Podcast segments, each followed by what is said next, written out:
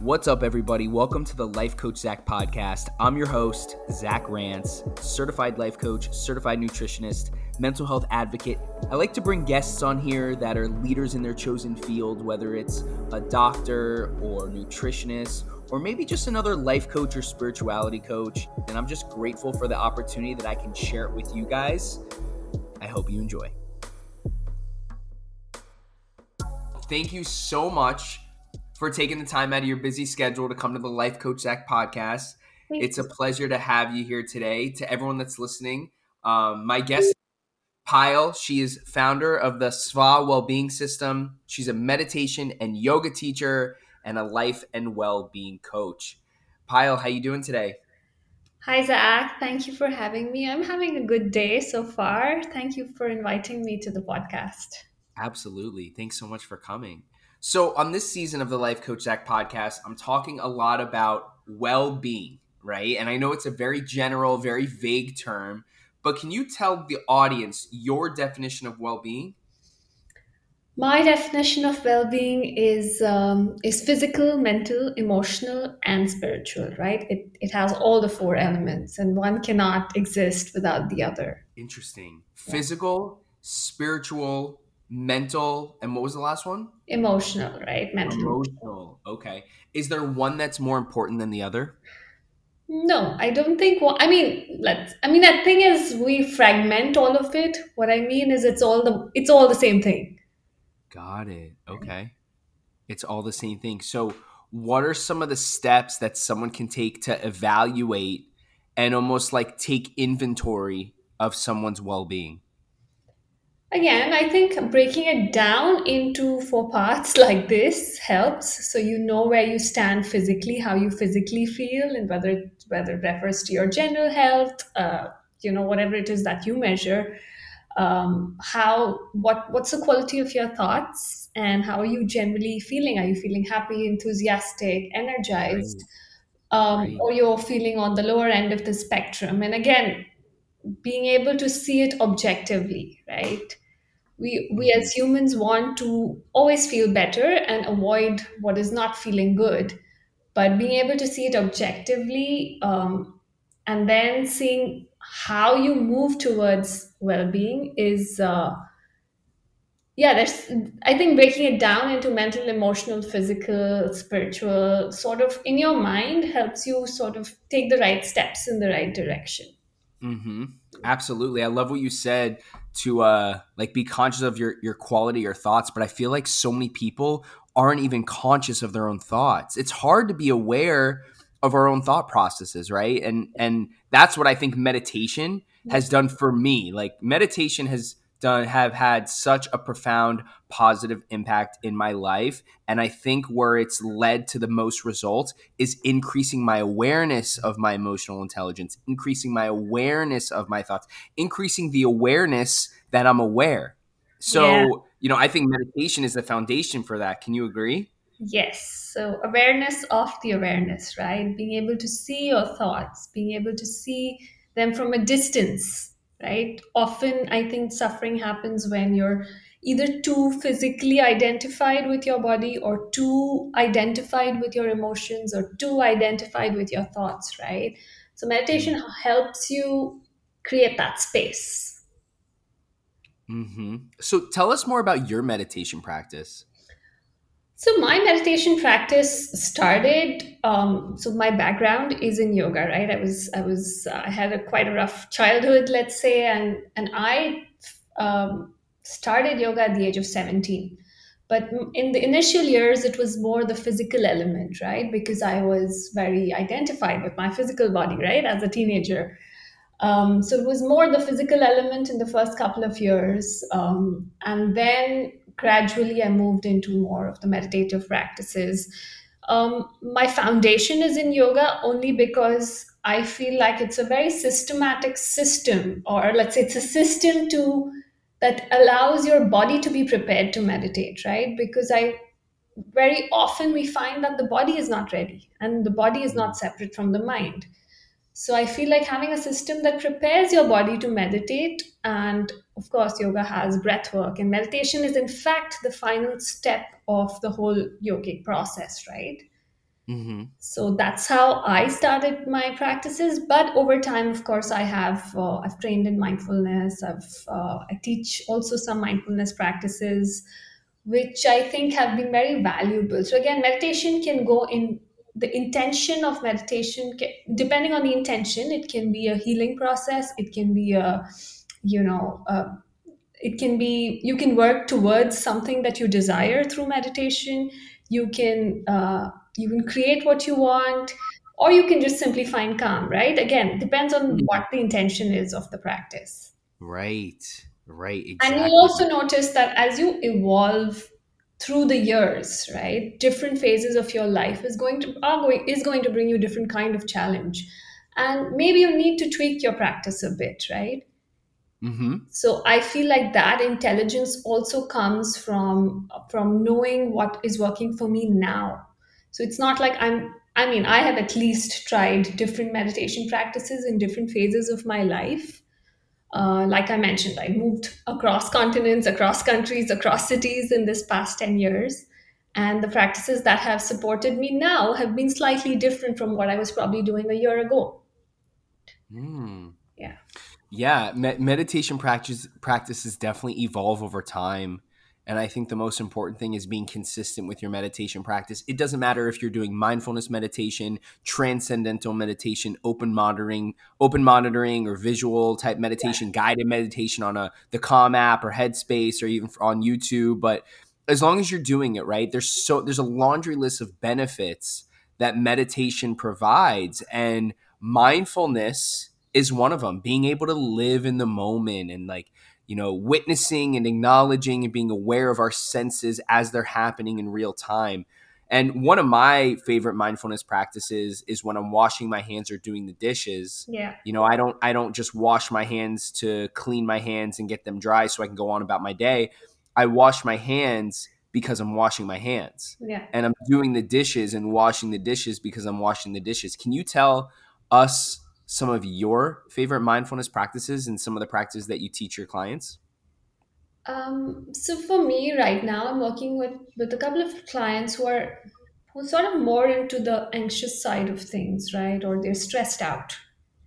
Um, and I think mindfulness, again, I do talk about these little practices. So for me, I practice mindful eating, right? That's that's something I Mm, don't I don't I don't use distractions and I I don't have anything when I'm eating or cooking. So that's one thing. I'm not very mindful while washing my hands, definitely.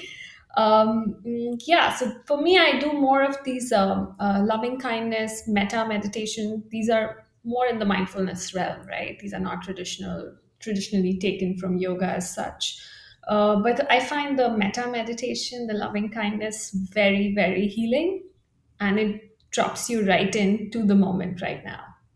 And you could mhm. do that while you're doing driving, or while you're driving, or while you're cooking, right? How do we do that? So just the just the three lines, right? I'm loving awareness. I'm loving awareness.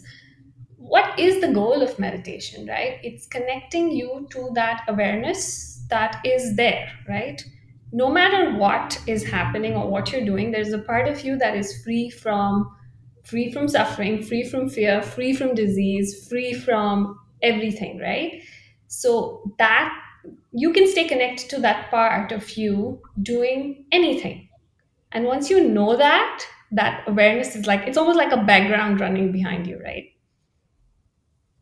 Hmm. So you can, I am loving awareness. yes, I'm loving awareness, or may I be happy, may I be free. And you can also wish the same for, for the others, right? So if you're meeting someone you know or you don't know, right? Maybe it's it's it's the guy who's delivering something to you. So you can just silently send out that that wish. May you be Mm. happy, may you be free, may you be free from suffering, right? Like you could send it out to others or you could do it for yourself as well. That's interesting because when I heard you say I am loving awareness and I repeated it in my head, Yeah. it gave me a type of feeling. It It gave me a very yeah, oh yeah, absolutely. It gave me a very present feeling. My heart opened up. You know, I felt like a a vibration in my body. Like I felt that energy raise, you know? So that that is really interesting. I am loving awareness. yeah. I am loving awareness. Oh yeah, that And that makes automa- I mean, really it's good. almost an automatic response to bring the focus to the heart. in that that at that point right mm. and that was something i'm glad that you mentioned that because that was something i really didn't get a full grasp on for the first couple years of meditation i always thought meditation was a lot to do with consciousness and mental attention and focus and free will and awareness right yeah. but more so recently i started meditating from the heart center Hmm. And I started to have my intentions not be from my mind, but more so from my heart. Hmm. And, you know, nothing's better than connecting the mind with the heart, right? Your emotions with your mental health. And that was something that I'm still trying to work on. So, do you have any advice for someone who is meditating that wants to be better at meditating from the heart? I think you can't. I mean, I think the, the like I said, the intent, like you, a lot of people who are coming to meditation from the health realm, right? Like they want to be more focused or high performance, all of that. That's a great intention to have. But I just think that you cannot go wrong with it. So you can't be a, I think the, the, the, um, the desire to be a better meditator, that itself doesn't exist, right? Mm.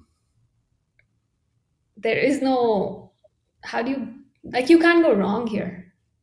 Right. Right. I say it all the time meditation is a practice. You cannot succeed and, and you can't fail. Yeah you can't fail. It's a practice. It's not there's no end to it. It's just yeah it's it's a it's a practice. That's it. Pure consciousness. Yeah. Yeah. Interesting yeah.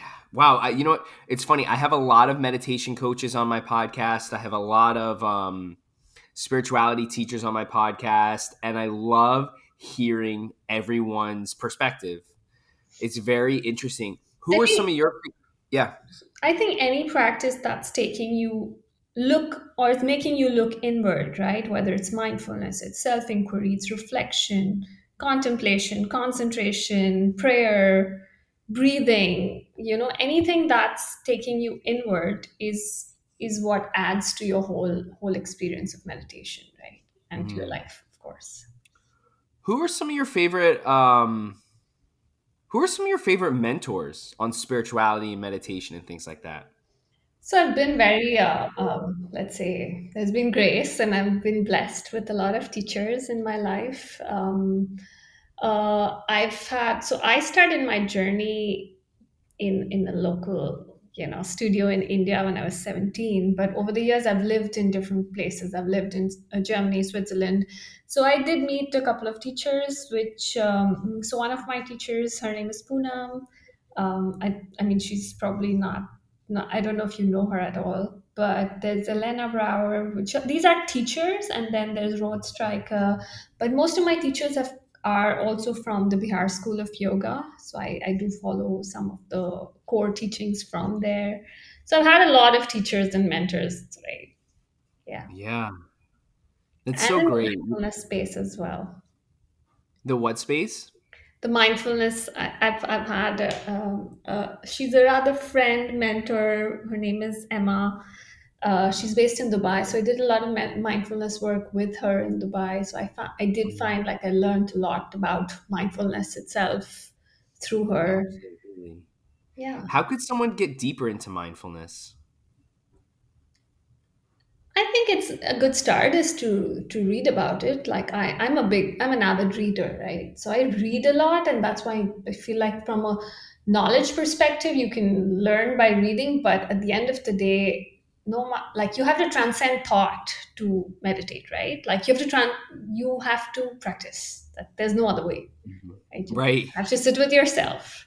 Uh-huh. One of my favorite mindfulness quotes is mindfulness is easy. You just have to remember to do it. Yeah. Yeah you just have to do it right? And i feel like once you touch that part or once you experience it right? Because we can talk endlessly about it. We can talk about consciousness, about awareness, about brain waves, brain states, all of this. But unless you have experienced it, you don't know it.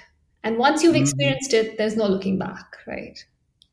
Absolutely. Yeah. Well said. Yeah. Well said. Unless you've experienced it, once you've experienced it, there's no looking back. Yeah, because it. when you're still in the trance of uh, you know, sort of, you know, you da- a lot of people dabble in, dabble out, right? Or we we get on to to trends and then you come out of it. But once you've experienced the depth of meditation, I mean, I've since 2017, I've not had a day like that's a non-negotiable, right? That Mhm. becomes second nature. So at Right. least whatever, even if it's 10 minutes, 20 minutes, whatever it is, right? You don't, it's a non negotiable in your life. It becomes a non negotiable in your life. hmm Your your meditation practice, you're saying? Yeah. Yeah, same, non-negotiable. I've been meditating daily every, I mean, daily for the last, I don't know, four years or so. Yeah. Probably, yeah. So, and it's ironic because the more you meditate, the more you enjoy it, the more benefits you get from it, and uh, the happier you become. Yeah, Right. but I also think that that uh, it's it's not always about. I think the the notion of okay, it's all going to be happy and it's a la la land.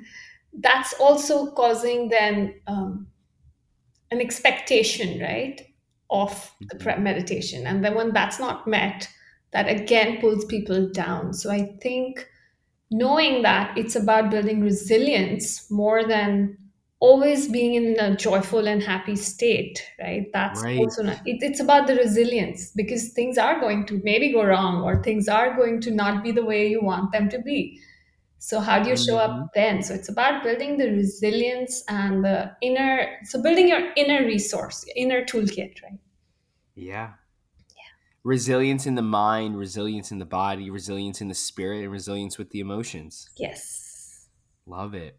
Pyle, thank you so much for your time today. Is there anything you want to leave the audience with? Um, no, I just encourage everyone to um, to give themselves that space and time. Uh, no matter you know we're we're currently in a very interesting state in the world.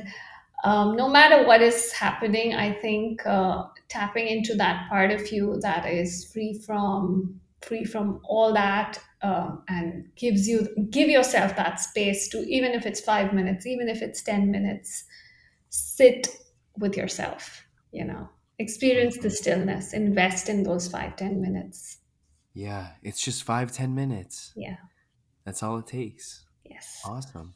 Well, Pyle, it was a pleasure having a conversation with you today. To everyone that's listening, go ahead and follow Pyle on Instagram, P A Y A L dot K H A N W A N I. How do you say your last name, Pyle? Payal Khanwani. Pyle Khanwani. It's a beautiful name. thank you Awesome. Thanks so much for your time today, and I look forward to connecting again soon. yes thanks zach take care